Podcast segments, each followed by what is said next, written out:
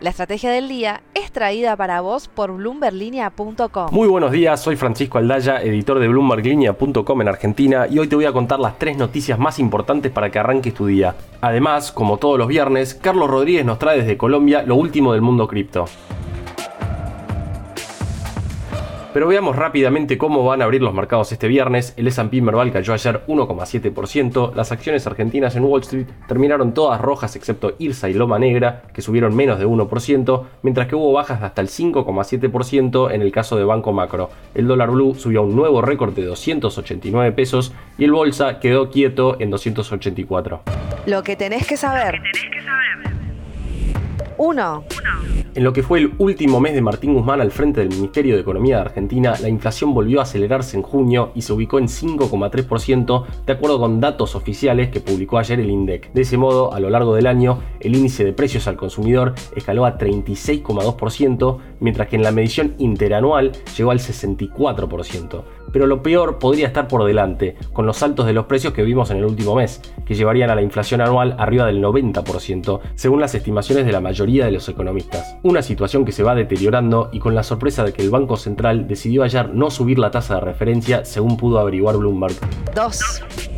Desde que renunció Guzmán, la comunicación del gobierno viene siendo completamente descoordinada y fue el caso también ayer con la noticia de que Sergio Affronti dejó de ser el CEO de IPF. No hubo comunicado oficial y no se sabía a las 9 de la noche quién lo iba a reemplazar, aunque los rumores eran que sería Pablo Giuliano, que era vicepresidente de Upstream no convencional de la empresa. Lo raro de la salida de Affronti es que su gestión fue positiva. En los últimos dos años, YPF redujo su deuda por casi 1.700 millones de dólares, mientras que en 2021 redujo su pérdida neta total por más de 3.000% a 34 millones de dólares. Esto daría la impresión de que la salida fue más por motivos políticos que de resultados. Lo que probablemente no festeje la noticia es la acción de YPF, que ya viene muy castigada desde que asumió Alberto Fernández.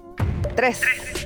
La evolución de las distintas economías de América Latina a lo largo de las últimas décadas ha sido muy dispar y así lo refleja cómo cayó el peso de Argentina. En 1961 representamos el 20% de la economía de la región y hoy solo somos el 10%, esto según datos del Banco Mundial que recogió Sebastián Osorio en una nota para Bloomberg Línea.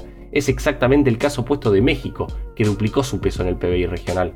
Una tendencia a la baja preocupante que esperemos se revierta en las próximas décadas. Mundo Cripto. Y ahora, Carlos Rodríguez, contanos por favor qué está pasando con los criptoactivos. Francisco, las startups del mundo cripto comienzan a sentir el frío invierno por el que pasa la industria en medio del desplome de los precios de las principales criptomonedas y con los temores de una posible recesión económica. La financiación de empresas privadas de criptomonedas en el segundo trimestre se redujo a su nivel más bajo en un año, según los datos de la empresa de investigación Pittsburgh. En el segundo trimestre, los inversores de capital de riesgo destinaron 6.760 millones de dólares en empresas de criptomonedas en el periodo de abril a junio, lo que supone un descenso del 31% respecto del trimestre anterior. El panorama podría no mejorar pronto. El más reciente patrón del Bitcoin sugiere que quienes operan con criptomonedas deberían prepararse para nuevas pérdidas el mayor token digital ha trazado un patrón conocido como cuña ascendente, que los analistas técnicos ven como una especie de calma antes de la tormenta.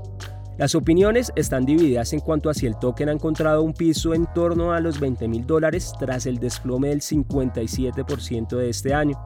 La última encuesta de Bloomberg está del lado de los bajistas. La mayoría de los encuestados dijo que es más probable que el token caiga hasta los 10 mil dólares, mientras que una minoría se inclinó porque llegue a los 30 mil dólares. Por el lado de la regulación, hay que destacar que en Colombia se sigue trabajando en definir el marco normativo que regirá para los criptoactivos en el país. El primer paso será la expedición de las normas para las plataformas a través de las cuales se realiza la negociación de dichos activos digitales. La Superintendencia Financiera publicó ayer un proyecto de circular externa en el que plantea las normas que rigen para la vinculación y prestación de servicios a los llamados proveedores de servicios de activos virtuales. El proyecto de norma está basado en los resultados del piloto desarrollado en el marco de la llamada arenera y quienes estén interesados deben verificar que cuentan con acceso al sistema de reportes de la UIAF, condiciones tecnológicas y operativas para realizar la trazabilidad de las transacciones con activos virtuales, un sistema de administración de riesgo de lavado de activos, mecanismos para informar a sus clientes sobre la ejecución de sus operaciones y un sistema de administración de riesgo operacional y de ciberseguridad entre otros. Un paso más para que las plataformas de criptoactivo comiencen a abrirse nuevos caminos en la regulación colombiana. La frase del día. Antes de irnos, escuchemos lo que dijo el CEO de Morgan Stanley, James Gorman, en una llamada con inversores ayer. El escenario económico es complicado, no obstante, considero que es necesario decir que no se trata de un entorno tan complicado como fue el 2008. Estamos en mucha mejor forma.